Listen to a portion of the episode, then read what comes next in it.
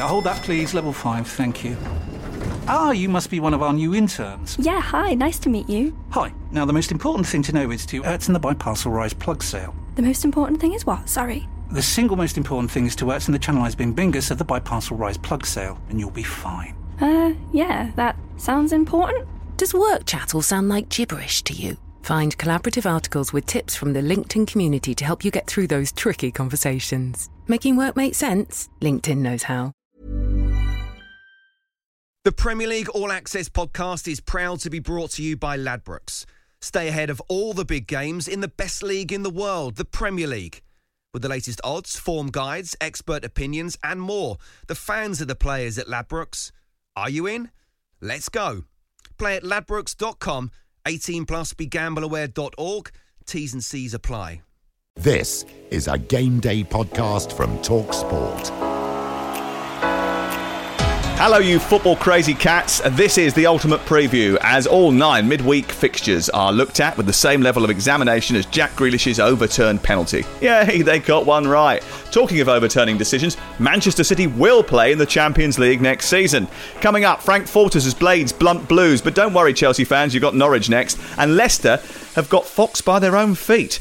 Mourinho's won every North London derby now that he's taken charge of, but if Jose still feels like the Spurs fans haven't taken to him yet, then imagine being Steve Bruce at Newcastle. He's one of their own. At least they can have a chat about it on Wednesday night. Well, there's not much else to worry about for Newcastle and Tottenham. A duel for 10th. And as Alex Crook tweeted on Saturday, that relegation picture is sorted now. Yeah, that aged well. All on the podcast that is constructed and crafted with the same level of thought and detailed planning as Raheem Sterling's hat trick goal at the weekend. It's the Game Day Preview podcast from Talk Sport.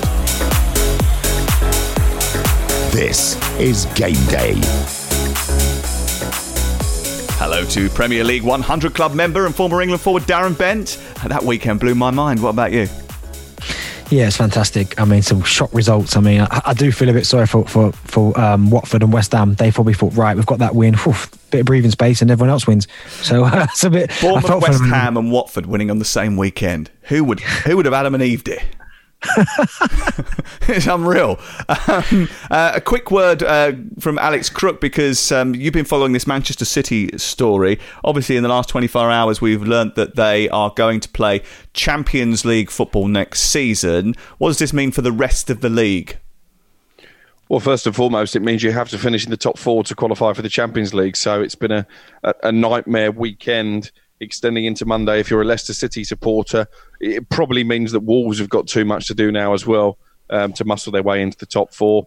Uh, and it means that um, Chelsea and Manchester United have to keep winning. But I guess it also means that the Manchester City fans can rest easy with the future of the likes of Kevin De Bruyne. I mean, I think he came out and said he was going to stay anyway, yeah. but maybe he had an inkling they were going to win their appeal, so it was almost a free shot for him. And it, it means that Pep Guardiola has has no reason to leave anytime soon either.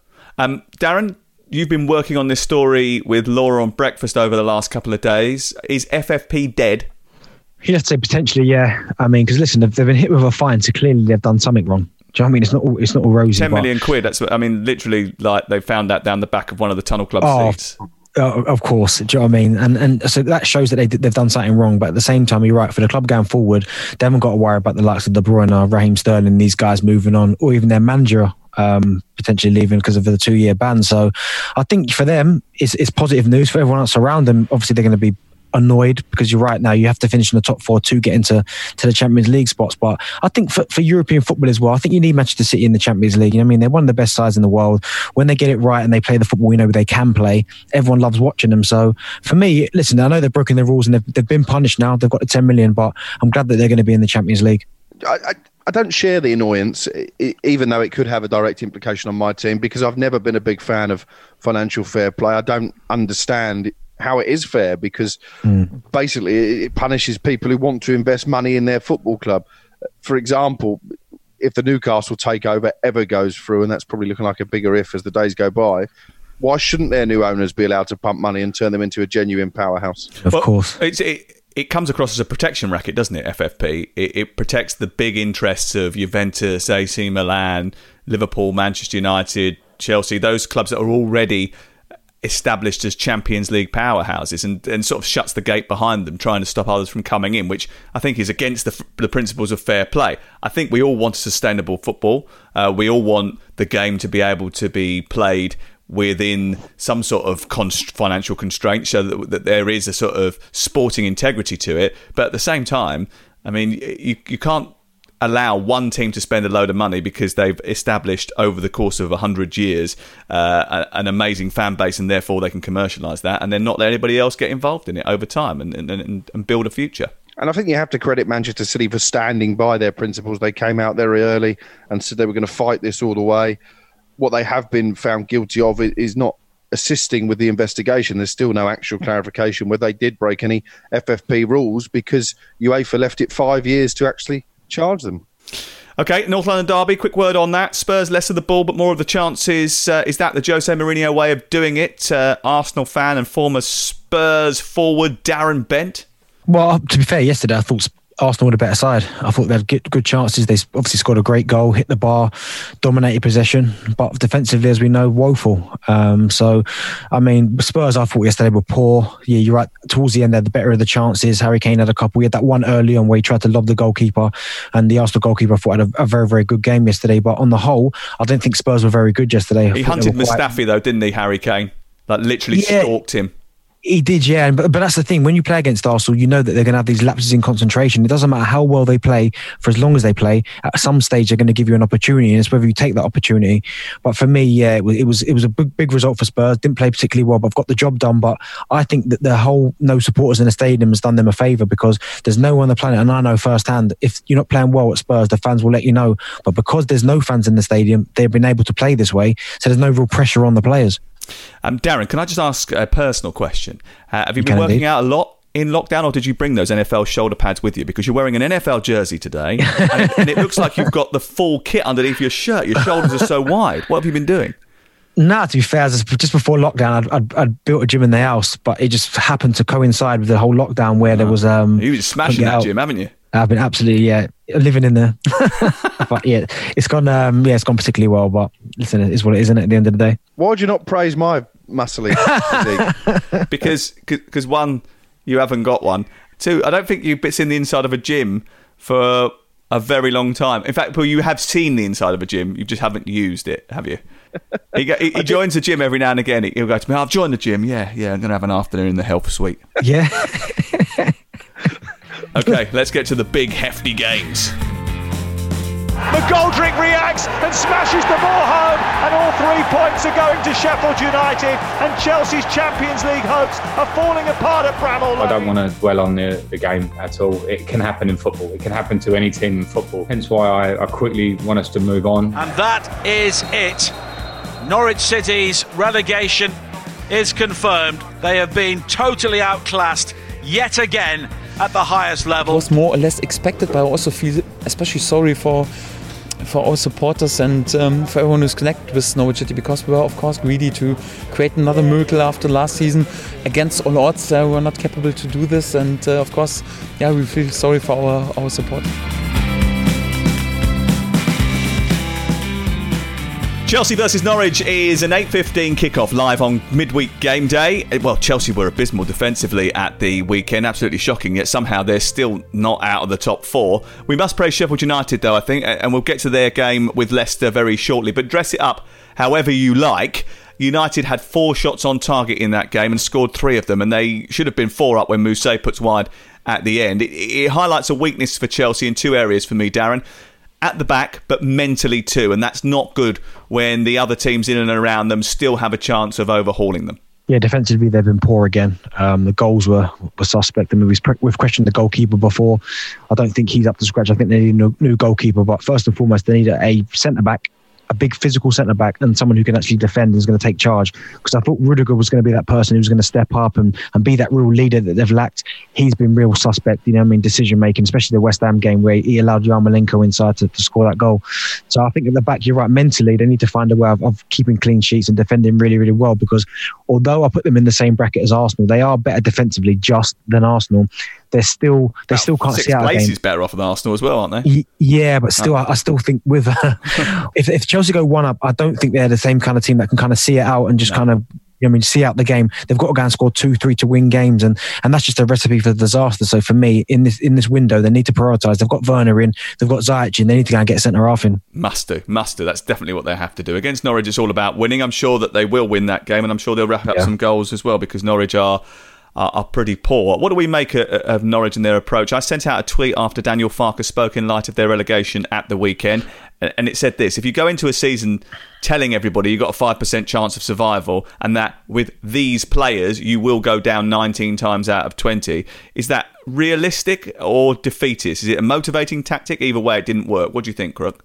Well, I believe by saying those things at the start of the season, he's basically given his players a free hit. You know, there's no pressure at all to, to win matches. They know they're only here for a year. And uh, for me, a mutual friend of ours, Sam, hit the nail on the head last night when he said, What I don't like about Daniel Farke is that he's spoken all season as if Norwich have won their place in the Premier League in a raffle. And, and I can see where he's coming from. I mean, we all thought they had a nice set of fixtures coming back after lockdown. The fact that they've gone down now 24 defeats from 35 games, minus 41 goal difference. I mean, it, what still the most incredible result of the season was them beating Manchester City because it's so out of context with, with the rest of their form. And you're right, for Chelsea needing to bounce back, they're the perfect opposition. It's, it's going to be an avalanche of goals again. It's going to be a heavy home victory. But just on Frank Lampard as well, I think I'm right in saying that's a, a record now under the Roman Abramovich era of 11 defeats in a single Premier League season. So he's got a lot of plaudits, Frank Lampard, but perhaps Chelsea's lofty position at the table is more down to the mediocrity of some of the other big clubs. Yeah, I agree, Maybe Cookie. he's done. Maybe. 100% Cookie. And I think that um, Frank Lampard sort of addressed that when I spoke to him on Saturday night. I mean, he did refuse to answer the question about how you deal with the fact that everybody's targeting high balls into the box. He said, "Don't ask me that question now." Um, and then he said to me um, that he didn't think that many people were talking about them for top four. In a sense, he has done well, but I think you're absolutely right. Arsenal, Tottenham have been so mediocre. Um, and the biggest challenges they've had have come from Leicester, Sheffield United, and Wolverhampton Wanderers, and that in itself says a lot about the Premier League. You, you were more confident though, weren't you? Because Yeah. I remember when Chelsea were hammered on the opening day, you sent a, a message to me saying they'll still finish above Manchester United. I Did you did. stand by that? I did. Oh, you get nervous now though because they're coming. United are coming. Long way to go. Long way to go.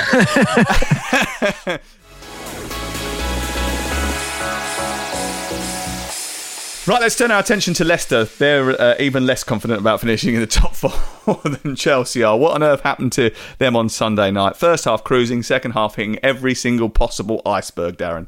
Yeah, it was poor. I mean, the red card didn't help. I mean, absolute brainless what he's done there. Because, and to be fair, when I first seen it, I didn't even pick it up until I saw it on VAR, and it's clear as day. And that's probably one of the only decisions they've got right VAR of recent times. But um, other than that, I don't quite know what's going on. They missed Chilwell, they missed Maddison. They're just not playing with the same intensity that they once did. I mean, the one positive for them, I guess, is Vardy's back scoring now. And I thought once he he got back scoring, I thought Leicester would then start getting results in again, but it hasn't worked out that way. They, they're not, as I said, playing with that high intensity that they were. They're not creating the opportunities they were. They're not defensively as strong. So they, they need to go back to basics, I think. And as I said, it is a big miss when you miss Maddison and Chua and these guys. But as I said, I still think they've got more than enough. And I think if they do drop out of the top four, which is like it could happen, um, I think they'll only have themselves to blame. And I think they'll look at that as a disappointing season. I, I don't really want to hear that. Well, Leicester were never expected to finish in the top four, so them finishing, I don't know, fifth is is a very good season. Well, no, because when you've been in the top four all season, And you had a you've played as 13 well point advantage over fifth place at Christmas. Exactly. That that there's is unforgivable, really. So that that would then say, well, you, you've had a really a poor season because I know where you were at the start of the season. Do you know what I mean? You were that far ahead, and for let others catch you, and then you fall fall by the wayside after lockdown. I think that's real, really poor from their from their perspective.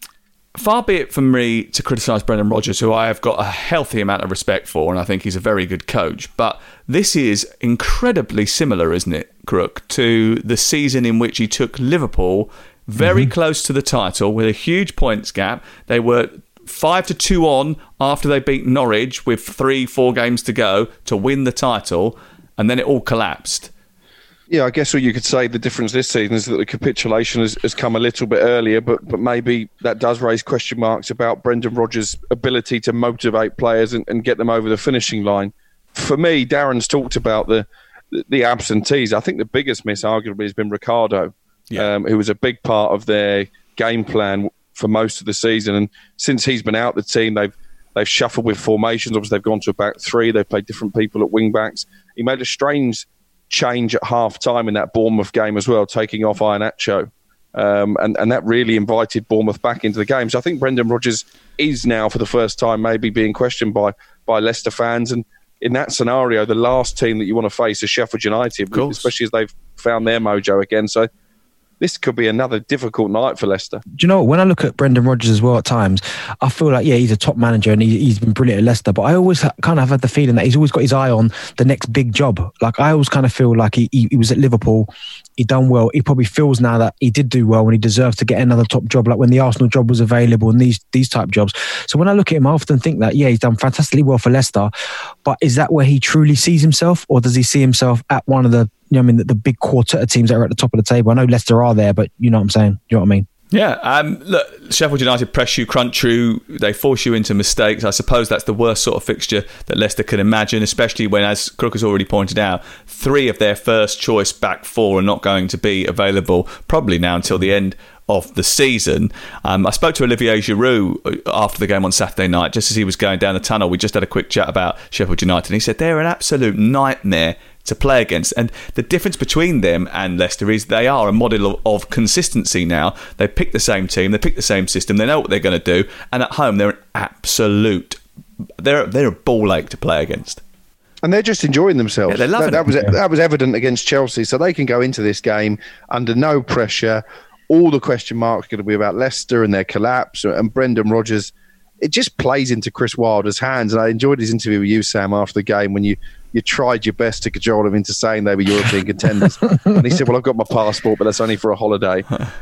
they might do it now, Sheffield United. And listen, they deserve a place in Europe next season. I'm not sure it'd be great for their Premier League aspirations, but hey, yeah, I was thinking right. that. First time I've ever seen him sort of just a little chink in the armour that he started to think that it was possible. He, he couldn't avoid the question. He, he, he obviously tried to snake around it, but he knew he knew it was coming. Uh, Leicester dropped points at Bournemouth uh, they failed to win for a 14th time in 19 Premier League matches. That is why they are dropping away from the Champions League places. Right, after the Monday night uh, football, what's Manchester United's state of mind going into this game with Palace, who have their feet up if Sunday was anything to go by? Crook. I do fear that United may live to regret conceding a 96th minute equaliser credit to Southampton. They never know when they're beaten. Ralph Hasenhüttl to manage to keep them motivated and keep them fighting despite the fact they've got nothing to play for. He deserves a lot of credit, but it's just a lapse in concentration. And I might have to play left back against Crystal Palace with Luke Shaw hobbling off and Williams suffering a nasty facial injury. For the first time since the restart, I thought there were one or two United players who looked a bit tired. Uh, Bruno Fernandes was out on his feet. Martial running on empty as well. Greenwood wasn't in the game, so Ole Gunnar Solskjaer's got a job on his hands now because it's a test of character as much as footballing ability. They might have to win every game. It might come down to a, a final day showdown against Leicester. Palace are probably the side you would want to be playing at this moment in time, especially at empty Selhurst Park, where United have had some problems with the crowd in, in the past. How do they respond to a setback? Well, we're going to find out, aren't we? And um, again, they're at the disadvantage because they're playing after Chelsea. I mean, Chelsea are going to beat Norwich. Leicester play Sheffield United a couple of hours before United kick off. If Leicester win that game, the pressure is going to be intense. Tell you what, it's going to be a fascinating finish, but not one for the faint hearted if you're a Manchester United fan, that's for sure.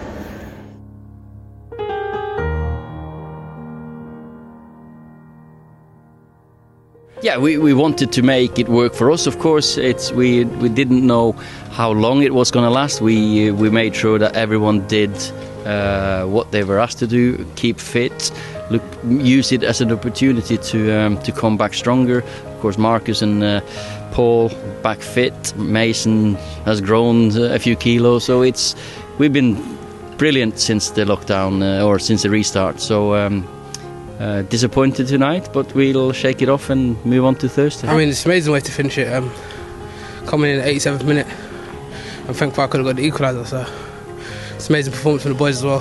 So just thankful I could have the team to get the draw. Well, it has ended. Manchester United 2, Southampton 2 after an awful lot of injury time, but it was in that injury time that Saints have snatched a point, much to the delight of Ralph Hasenhüttl. Well, Manchester United had the better chances and should have probably wrapped it up. As it was, they were outdone and done at the very, very end of this. A corner whipped in by Ward Prowse, flicked on by Bednarek, and there at the far post was Obafemi to just turn it in. A big point for Saints. Manchester United will stay fifth now. They could have gone third and put a bit of distance between Chelsea and Leicester. As it is, well, disappointment for United. A great battling point for Southampton. Full time at Old Trafford. United 2, Southampton 2.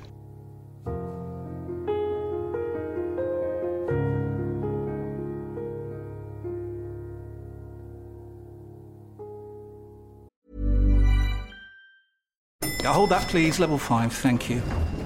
Ah, you must be one of our new interns. Yeah, hi, nice to meet you. Hi. Now, the most important thing to know is to Ertzen the Biparcel Rise plug sale. The most important thing is what? Sorry. The single most important thing is to Ertzen the Channelized Bing Bingus of the Biparcel Rise plug sale, and you'll be fine. Uh, yeah, that sounds important. Does work chat all sound like gibberish to you? Find collaborative articles with tips from the LinkedIn community to help you get through those tricky conversations. Making work make sense? LinkedIn knows how. Want flexibility? Take yoga. Want flexibility with your health insurance? Check out United Healthcare Insurance Plans. Underwritten by Golden Rule Insurance Company, they offer flexible, budget friendly medical, dental, and vision coverage that may be right for you. More at uh1.com.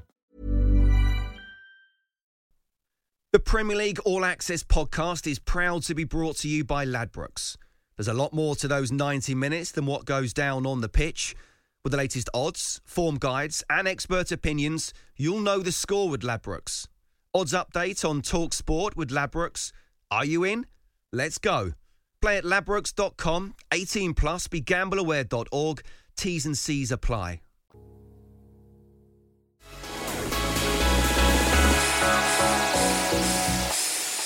A big win in the North London derby for Tottenham. There haven't been too many highlights this season for Spurs, so they will be revelling in uh, that one. Uh, where does it leave Jose and his relationship with the fans, though, Darren? Because if you construct a league table since he took over, Tottenham are fifth. Why doesn't it feel like that? because of the way they're playing, and the fans will look at the, the way they're getting results. Um, they look at the football under Pochettino and how free flowing it was, always on the front foot.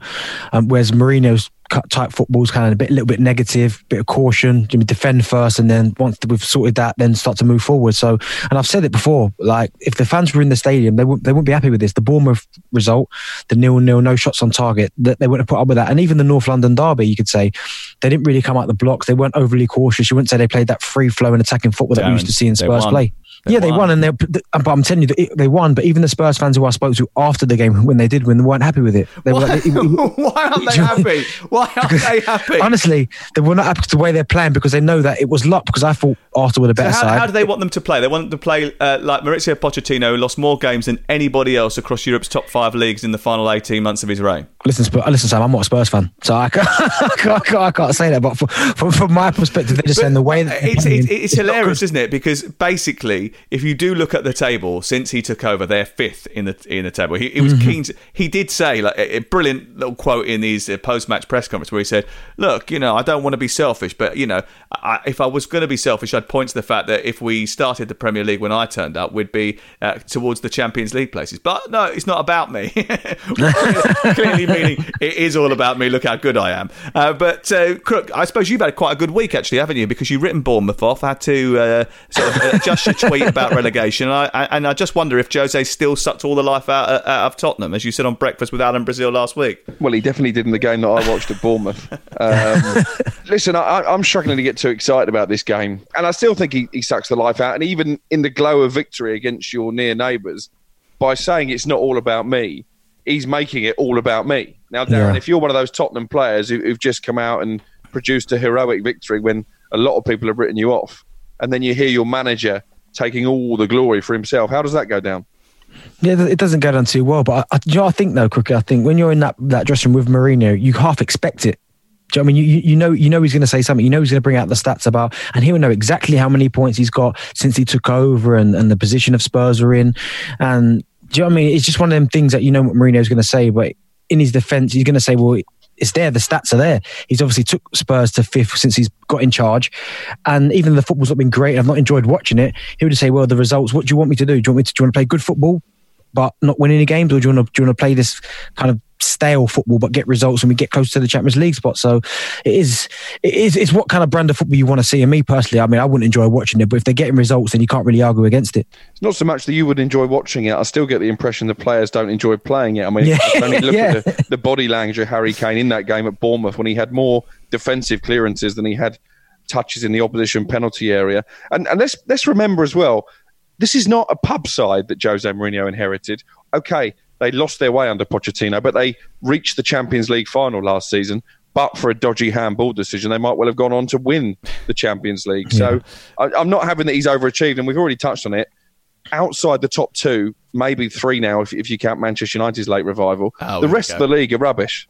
So Tottenham should be in the top five when you look at how the likes of Arsenal. Yeah, uh, it's been a poor Premier League run, hasn't it? I mean, when you think that Liverpool have got such a big gap to, to even Manchester City in second position, their defence of the title hasn't been particularly impressive. And the defensive frailties of, of all of the teams, actually, below that, apart from Sheffield United and Wolverhampton Wanderers, uh, have, have been a real letdown. Tottenham's defence has been a, a, major issue. And I think you know, they- they'll be pleased they're, they're going to play Newcastle United, who have caught a couple of colds after getting a, a bit of a big up on this show. And the, the fans there are not having Steve Bruce, are they, at all? The data suggests that they are worse than Norwich over the course of a season. If you look at their expected points, that they should be bottom by some distance. The supporters maintain that they are bad to watch. It's the worst football they've seen in a long time. I don't know how much of that is the fact that they weren't having Steve Bruce right from the very beginning because they thought he was a Mike Ashley puppet. But but ultimately, even though they're safe, they're not happy either, are they? Well, no, they're not, and I think it's harsh on Steve Bruce because I think he's done a very good job. Um, he's, he's Was he the squad. He was my manager at Sunderland. Yeah, he was. Uh, he- I mean, It's probably the reason, I reckon. we just spoke about Mourinho inheriting that Spurs squad. Well, he's inherited a squad as well, where they lost their two best players in Perez and Rondon. So, and then they overspent money on Joelinton. So, for me, he's done an exceptional job. And you're right, he was always losing a, a battle anyway when he got there because they didn't want him there in the first place. But they've somehow managed to get St. Maximin firing. Almiron's come good. Um, so they've managed to pick up key results when they've really needed it. And I think he's done an absolutely sensational job when you look at the players that he's got. But you're right, you just you just know for a fact that the moment this takeover happens, if it happens, that he's going to be out the door straight away. And I think it's harsh, but at the end of the day, people they loved Rafa, they thought he was brilliant, he was like the Messiah. But it was I was kind of felt like the, the Newcastle fans felt that they, they shouldn't have got Rafa, which is why they love him so much, if that makes sense. Like because he'd been at Liverpool and all these top jobs, how have they got managed to get Rafa Benitez? Whereas when Steve Bruce was coming in, it wasn't exciting. So I think it's been it's been harsh on him, but I think he's done a very, very good job.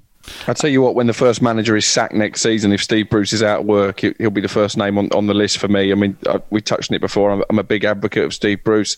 I don't understand the Rafa loving. I don't think the football they played under him was that much more pleasing on the eye. Newcastle fans say you didn't watch it, so you don't know. We've had to go every single week. I'm so only repeating what they've said to me when I've said exactly what you're saying now. Well, just because we're not in the stadium, we, we still watch enough football to, to, to make a reasoned judgment. And I think at the start of the season, if you'd said to Newcastle fans that you'd be going into a game against Spurs, possibly challenging for a place in the top 10, especially after the start they made, remember they got off to horrendous uh, beginning to the campaign, they would have taken that. So I think Steve Bruce has achieved all the objectives set out to him. Okay, mm, Tuesday, six o'clock. Burnley against Wolves. Pope performed miracles at Anfield, and he's certainly not a holy goalie. Um, they ended Liverpool's 17 stretch winning run, which stops them from going through the whole season at home with an unblemished record. Pretty impressive from Sean Dyche's team. How well has he done, Darren? And is it time for him to move on at the end of this season? Because he can't keep doing this with Burnley, surely. Yeah, he's listen. He's done fantastically well again with them to got them where they are in the league. I mean, you, you, he deserves all the plaudits, but it's just where does he go? I mean, you, we always hear managers are that they need to go to the next level, but for them to go to the next level, there's got to be opportunities there for them. And right now, when I look at um, amongst the league and where he could potentially go upwards from Burnley, there's no one really there. That's I don't think there's a job there waiting for him. So all he can keep doing is is eking out results, which he's been doing. Great performance again against Liverpool. The goalkeeper, as you said, there has been absolutely brilliant. Pope. I mean, I, I'm still a Henderson fan, but um, I can understand Pope being in the conversation. Listen, he's, he's done fantastically well. He does deserve to go to the next level because uh, there's only so far you can take Burnley before it does become really, really tough with the budget and, and obviously the, the, the lack of investment into the club is in Ghana getting a, a, certain type of player. But it's just, again, where does he go? And, that, and that's the question he's probably asking himself is that he'd, he'd, probably like to go and have an opportunity at like, say, before Ancelotti got, Ancelotti got the Everton job, he probably would have liked to take that step and gone, okay, that's a step up. But if there's jobs not there for him, he can't just, I guess he can't just leave. And, and every, every club now is, especially at the top end of the table, has had massive investment and they all want a mm-hmm. sexy manager, don't they? And with all due respect to uh, Sean Dyche, that word isn't usually bandied around in, in, in a sort of description of him. He's got a sexy voice. yes, he has. Um, Darren. Yeah, so um, listen, I think if if Sean Dyche had been given the investment, the money, then maybe he could he could have played a, a sexier type brand of football. But he can only work with what he's got. Do you know what I mean? He's done a very very good voice, job. So yeah, you're right. Uh, Wolverhampton Wanderers, uh, pretty impressive as well. Uh, this is a, an, an, odd fixture, crook in a way, and you've got two teams that are going to play two strikers. But if you're looking at the betting market, I reckon the, the favourite is nil nil. Well, yeah, um, just because Burnley are, are, so good defensively and Wolves don't leak any goals either. I was impressed with Nuno at, at the weekend because a lot of Wolves fans were, were fearing their season was going to come crashing down mm. as well, and he was proactive with his team selection. He Very positive. Sent a very attacking lineup out. He, he obviously spotted the evident flaws in the Everton back line. In fact, in the whole Everton team, they were dreadful. But but that's what a manager's job is. It's to, it's to spot that you're in a bit of a rut and, and make positive changes that are going to change your fortunes. And who's to say Wolves can't now go on and, and, have a really good end to the season? I think this is a difficult fixture for them. If they were to win it, then, then maybe Chelsea will start looking over their shoulders because they've got Palace at home and then Chelsea on the last day. So in many ways, this match is going to be pivotal to whether Wolves can challenge for the top four or not.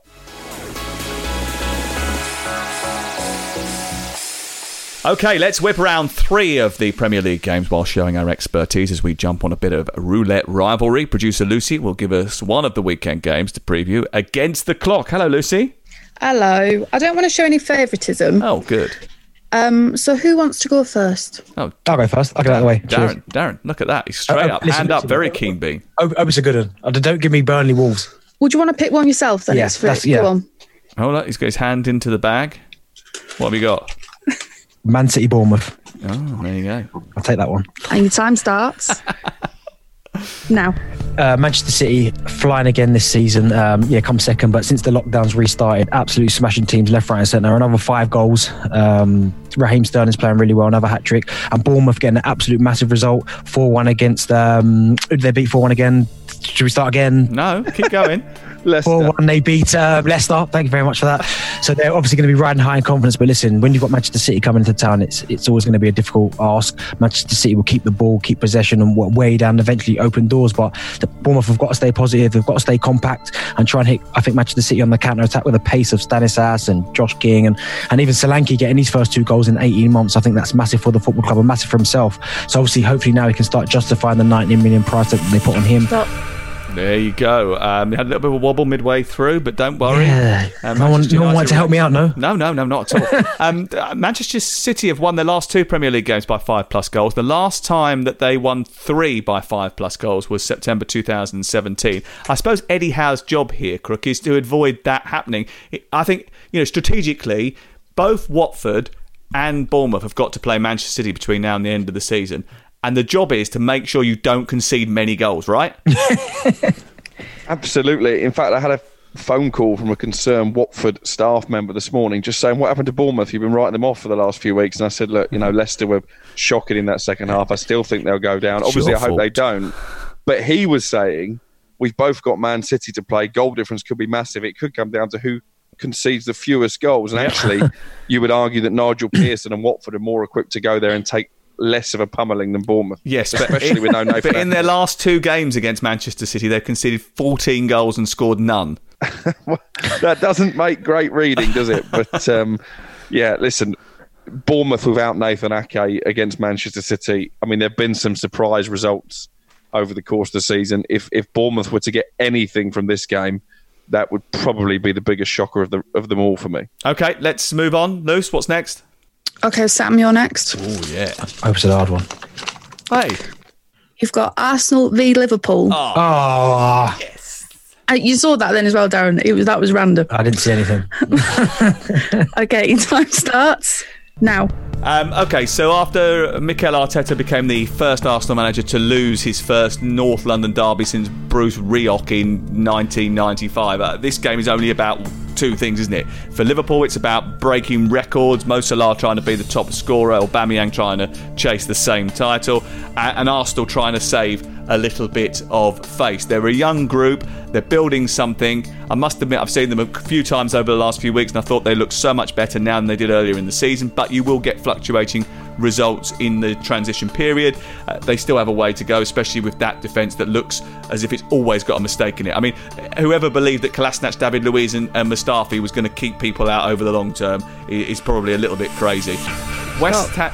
Oh, I wanted to get him a stat about uh, Arsenal giving away leads, but obviously I just was. We'll share it with the group now. Well, basically, since Mikel Arteta has uh, taken over as the manager of Arsenal, no team has given away more points from winning positions. Don't let him walk your dog. I haven't got a dog. What's next? Crook, do you know what you've got? I think I've got a little South Coast showdown, haven't I? You do. You have Southampton v Brighton. Rigged. Any time starts Nil nil. No. Well, Darren's just predicted a nil-nil draw, so cheers for that because I'm there for Talk Sport. Um, it's a derby that isn't really a derby because there's actually quite a few miles of coastline between Southampton and Brighton, but there is a bit of rivalry going back to the 2010-2011 season when they were both competing for the League One title. Brighton fans took a real dislike to Nigel Adkins, so that adds a little bit of extra spice. And, and there's there's records on the line here as well. Danny Ings also a contender for the Golden Boot. Might fancy his chances against a Brighton side who've been hapless at the back in their last couple of matches. I think Brighton are just about safe. I know their fans are still worrying a bit looking at the results of the weekend, but I think 36 points should be enough to keep them in, in the Premier League. And Southampton, one of the stories of the second half of the season for me. They're, I think they're fifth in the form table since losing 9 0 to Leicester. Do you know what stop means? I was going to say. So cheeky. Uh, Brighton should be okay, shouldn't they? I mean, they've, they're 15, 36 points, and Bournemouth have got five points less than them. So Bournemouth would have to win two games at least, and Brighton would have to lose all of theirs. Brighton's fixture list isn't great, though, is it? Goal difference as well. They're on minus 16. Bournemouth minus 24. Villa minus 27. So that basically gives them 37 points. So they're free, you know- free pass. Yeah, yeah, yeah. And, and I think it's been an okay season. Um, they've already reached the same number of points they got under Chris Hughton last season. Graham Potter is is trying to change the style. I saw a tweet from a journalist the other night actually saying Brighton next season will even be comfortable in, in the top half, mid table, or they'll go down with 25 points. And I can see what he's saying because when they are bad, they are very easy to beat. Well, the problem is, is that you've got Liverpool, Manchester City, Chelsea, Manchester United. All of those teams are going to reinvest going into the, the, the, the summer. You've got Sheffield United, who have played above their average. Okay, we don't know what's going to happen with them, but Tottenham will improve. Arsenal, you would have thought, will improve. Everton under Carlo Ancelotti will improve. Southampton aren't going to be as bad this season as they were last season if the back end of this campaign is anything to go by. Newcastle uh, could possibly be taken over by a Saudi Arabian consortium and have loads of money to spend. Leeds will have a go, won't they? Leeds, Leeds would be half decent. So, like, you're talking about already seeing a, a huge a number of big clubs at the top half of the Premier League, and then everybody else fighting for places. So you have to be very, very careful, don't you, Darren? You have to be careful. And and what you're saying now, I do think I'm quite excited about. As you said, their Leeds. I'm quite intrigued to see what they're going to do. So you, you're probably right there. To be fair, like there, I think there is going to be a bit of a divide. I again, you look at the very, very top of the table. I think there's going to be a big divide between Liverpool and, and Man City. I think them two are going to be clear, and then there's going to be a pack of teams with maybe about five or six. But then after that, I think it's it's a free for all. Let's get to the Dream Team Butler before we look in detail at the uh, relegation picture. Well, well, before we look in detail at Everton against Aston Villa, which is a Thursday night game, uh, and speak to the Butler himself. Hello, how are you? Yeah, very well, Sam. How are you? I'm fine. I, I, I'm a little bit perturbed about the fact that you know during these strange times, the familiar is something I seem to grab hold of and, and, and cherish into the bosom of my chest. Um, and every week for oh, I can't, can't remember how long now, I've had a little window into your world by doing this podcast, looking behind you, and having a look at. Um, uh, the, the wonderful surroundings in which you keep yourself. But today you've taken us into your bedroom. Is this a development in our relationship or what? oh, it's been it's, it's been weeks, so it'll be around about the right time if that was the case. But no, I've just changed location today, very temporarily. Okay. Um, right. Okay. So what have you got for us this week? Butler's banker. Uh, yeah, I have to just go for Raheem Sterling because that is the banker of all bankers now. Um, he's got 261 points this season, which is the top of all of the Dream Team charts. Uh, Man City played Bournemouth at home. They've won back to back games 5 0.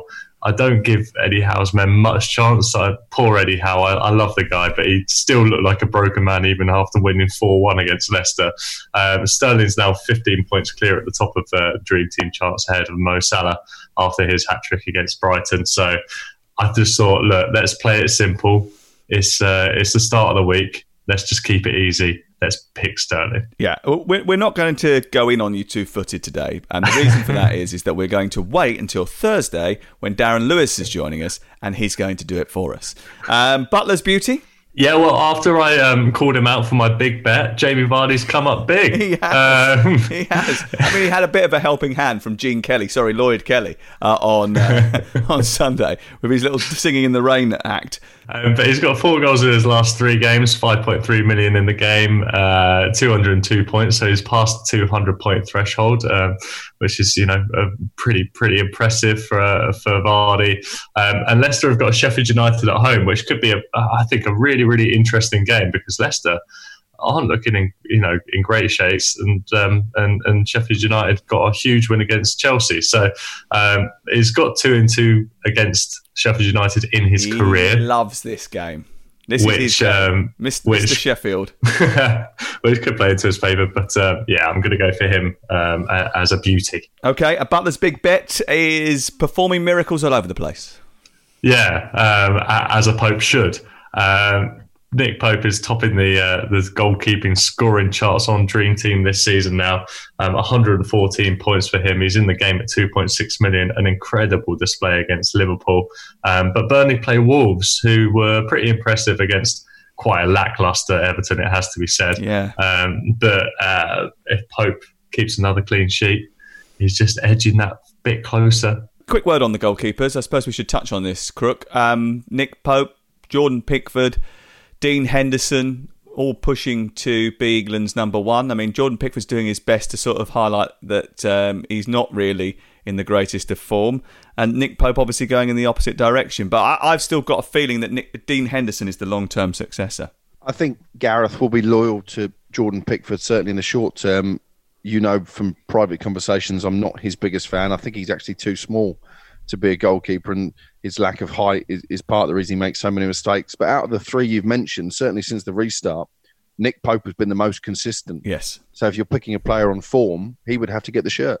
Uh, Butler's bargain. Yeah, I'm going for Son Heung-min. I mean, he's he's a bit more expensive than my usual uh, bargains um, at 4.8 million, but he's still under 5 million in the game. He's actually only picked by 5.6 percent of managers. I mean, to put that into some sort of context, Anthony Martial's at a similar sort of price, and he's picked by nine percent of managers. I think people wow. want to go for a Spurs player, and they always go for Kane. Um, Aubameyang uh, is picked by 29% of, uh, of managers, and um, he's he's got nine less points than Son Heung-min. Is so, that because people just look at um, goals and just think, oh, we'll get the top goal scorer, but actually Son does so much more, doesn't he? Yeah, and, and Son picks up yeah picks up points in different ways. You're right. Um, so he's got 188 points. He'll he'll probably break the 200 point mark uh, again this season. So yeah, worth getting in. I don't think Spurs were were fantastic against Arsenal, but um, you know worth a look if uh, if you're looking for a cheap-ish striker.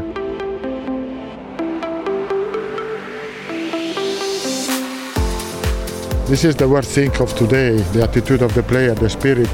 We didn't show good spirit it's true that at the beginning we were a little bit in control, but without intensity. The play was not good. The attitude was not good. So is a day that we, we need to forget quickly. It's banging the same drum, to be honest, that they are good enough. They've proven it over time. We've, we have improved since the, the break, there's no question of that, although the points tally doesn't show that. Um, and it's a case of us, you know, we're fighting for our lives. The players know what it means to to go in to get relegated, and I can keep banging the same drum, and the players know what what's at stake.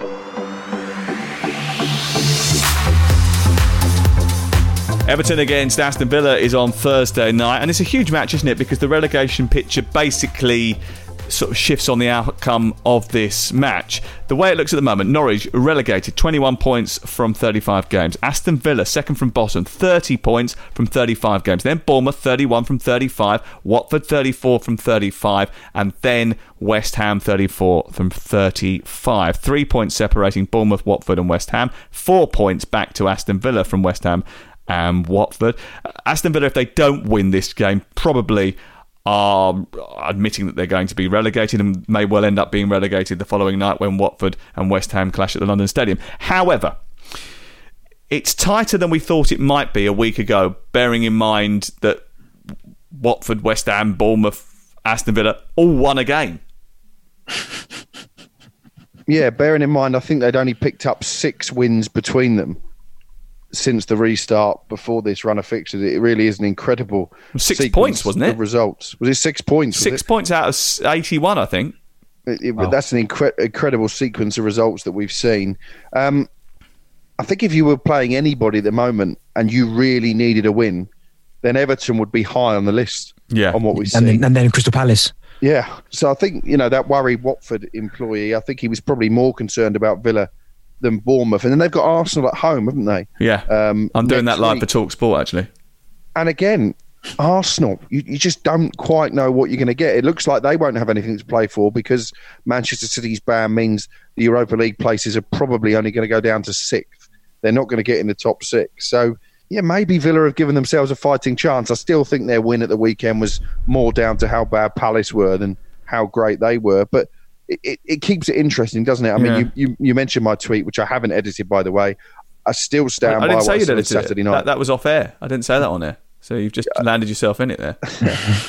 I still think the bottom three will go down, but it's going to be a bit more nervy um, than maybe we expected. And it'll be fascinating to see how West Ham and Watford approach their game on Friday night because – I think I said last week they will probably just play out a convenient draw. Mm. A convenient draw might still be enough. Not actually. not sure not sure that you would do that if well Aston Villa and Bournemouth could have already have won their games, so a convenient draw won't be acceptable. I, I, think West Ham will go for the juggler in that game, and I think West Ham are a better team than Watford, and I think they'll probably win it. Darren, what's your views on the uh, the relegation scrap? Uh, I think, listen, it was strange that they all won. As I said, when when West Ham won and Watford, they probably thought, right, that, that's that's kind of job done. But then when Aston Villa and get that result, it's it, it, it was crazy. Um, I still worry about Aston Villa in regards to I don't think they score enough goals. Um, I mean, the two goals they got from Trezeguet were. Uh, were good goals, but I, I, still think that they don't, they don't, create enough. I think Grealish is trying to play in the wrong areas. He's trying to do a little bit too much. It, would be different if he was more, if he if he had more goals about his game, he'd be picking the balls up in areas that could really hurt teams. Like, do you know what I mean? In behind, in behind the midfield, but he's, he's coming too deep to get the ball, so he can't he can't affect the game as much going forward. Is he a Manchester United player, a top four player, Jack Grealish? Because he, he, as you say, he seems to hold on to the ball quite a lot. And if you're playing in a team like that, the quickness of movement and recycling the ball and, and circulating it very quickly is important, isn't it? Well, you, you look at the, the, the, top the top four, for instance. He's not going to get in Manchester United's team because you can't, you can't have a midfield with Pogba, Fernandes, and Grealish in. That that's not going to work. So he, he's not going to go there. Manchester City, they don't need him either. The, the only place, honestly, I can see him going in this next window is Tottenham because I think they're crying out for a player of his kind of quality, someone who can unlock doors like Dele Alli. We know he can do it, but for whatever reason, he's not been doing it for, for a long time now. So that's the only place I can see him, him, him kind of doing it is, is at Spurs. And I think they're generally, that's the type of player they kind of go for, young English type midfielders. Daniel Levy won't spend the money though, will he? he's got Depends to spend some money, hasn't he? Because otherwise they're going to find themselves at the back of the queue, aren't they? I mean, you know, they're already. Well, it's going to be cheaper if they go down, surely. Yeah, but they thought that yeah. last time, didn't they? They, they could have got him for like 15 million last time. They, Tottenham tried to buy Jack Grealish, but wouldn't um, access the release clause, which I think was 15 million quid at the time. It's crazy. In, in, a way, it's difficult to judge if he can be a top four player on what we've seen this season because he's had to carry the, the burden of a whole city, really, in many ways, on yeah. his shoulders. And opposition managers have cleverly marked him out the game. Maybe he could be one of those players who, in a better team, um, c- can take advantage of the space that will be afforded to him. But I don't know if he'll thrive in a better team because I'm not sure that he comes across to me like he'd, he'd, he'd take instruction particularly well. I think he likes being the big fish in a, in a smaller pond. Well, he didn't take instruction about lockdown rules particularly well, did he? So I guess we can only judge it on that. Nah, listen, I think I think he can do well at a top club, but you're right. It's the responsibility um, and I mean, plan to assist them. And you're right, Grealish is kind of a bit of a maverick footballer, you call it, where he likes to pick up the areas, even though he's not necessarily got the license to go into these areas and get the ball. They'll give it to him because he's the best player. So will he be disciplined enough to stay in his position and wait for the service? That's probably the question mark you have to say that probably surrounds him. Everton have only kept one clean sheet in their past 17 away games in the Premier League, conceding at least two goals in 10 of those fixtures. They're not much better at home either, where they'll play this game against Aston Villa. Their only clean sheets in 2020 was that rather odd game on a Sunday night against Liverpool and a game against Burnley. And if Ancelotti decides more youngsters is the recipe, he's clearly testing people out for the new season. We could see another Villa lifeline, couldn't we? I mean, they keep get, getting thrown them, don't they? GDS not working, winning Sunday, things going their their way. Yeah, and listen, if if, if uh, anyone deserves a break, it's the happy-go-lucky Dean Smith, isn't it? Um, oh, ouch! it's a good time to play Everton, as, as, we've already mentioned, uh, and I believe Ancelotti will be sounding out the squad. But it's a squad that's in desperate need of reinvestment. They've got no pace in the team, although my understanding, understanding is that Ryan Fraser might be, be the answer to that. I think that's his most likely destination. Um, they still lack a, a natural goal scorer. Calvert Lewin seems to have dried up a bit. Defensively, they need reinforcement as well. It's, it's a squad that needs a lot of surgery. We know the owners have got money, but so far the money they've spent has not necessarily been invested in the right place. Yeah, but it's going to be very difficult for them to spend a load of money this summer, isn't it? Bearing in mind that they asked everybody to take huge pay cuts, and there was a lot of staff placed on sort of uh, wages, wage deferral. So I know that the CEO wrote a, an open letter during lockdown in which he sort of praised the attitude of the squad and the the first team management staff for taking those pay cuts. But I don't think you can sort of then go and invest, you know, 100 million quid on the squad after asking people to do that. So I think it'd be interesting to see how much money they actually do spend, bearing in mind they're building a new stadium as well. Be a bit of a test. I mean, obviously, um, FFP will keep a close eye on everything as it as it will do with everyone from now on. Uh, right, Darren, thank you very much uh, for uh, what has been another cracking show, and hopefully we'll see you soon. Go and work on Thank those you very much. shoulders. I will do indeed. Don't worry about that. Uh, Crook, uh, you go and work on your shoulders. By lifting up a pint or two. Yeah. Uh, the Ultimate Preview is back on Friday when Crook and I will be joined by Darren Lewis. Please rate and review and tell all your friends to download too. Don't forget, we've got live commentaries on Tuesday night, Chelsea against Norwich, and Wednesday night uh, when Tottenham go all the way to Newcastle. It's only on Talksport. I, I, I don't know. I still don't want it to end.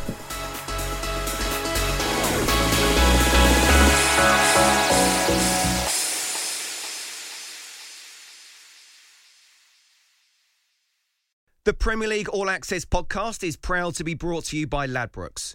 The latest odds, we set them. Form guides, we've got them. Expert opinions, we share them. The best fans in the world deserve the best. Be match day ready before the whistle blows with Ladbrokes. Odds update on Talk Sport with Ladbrokes.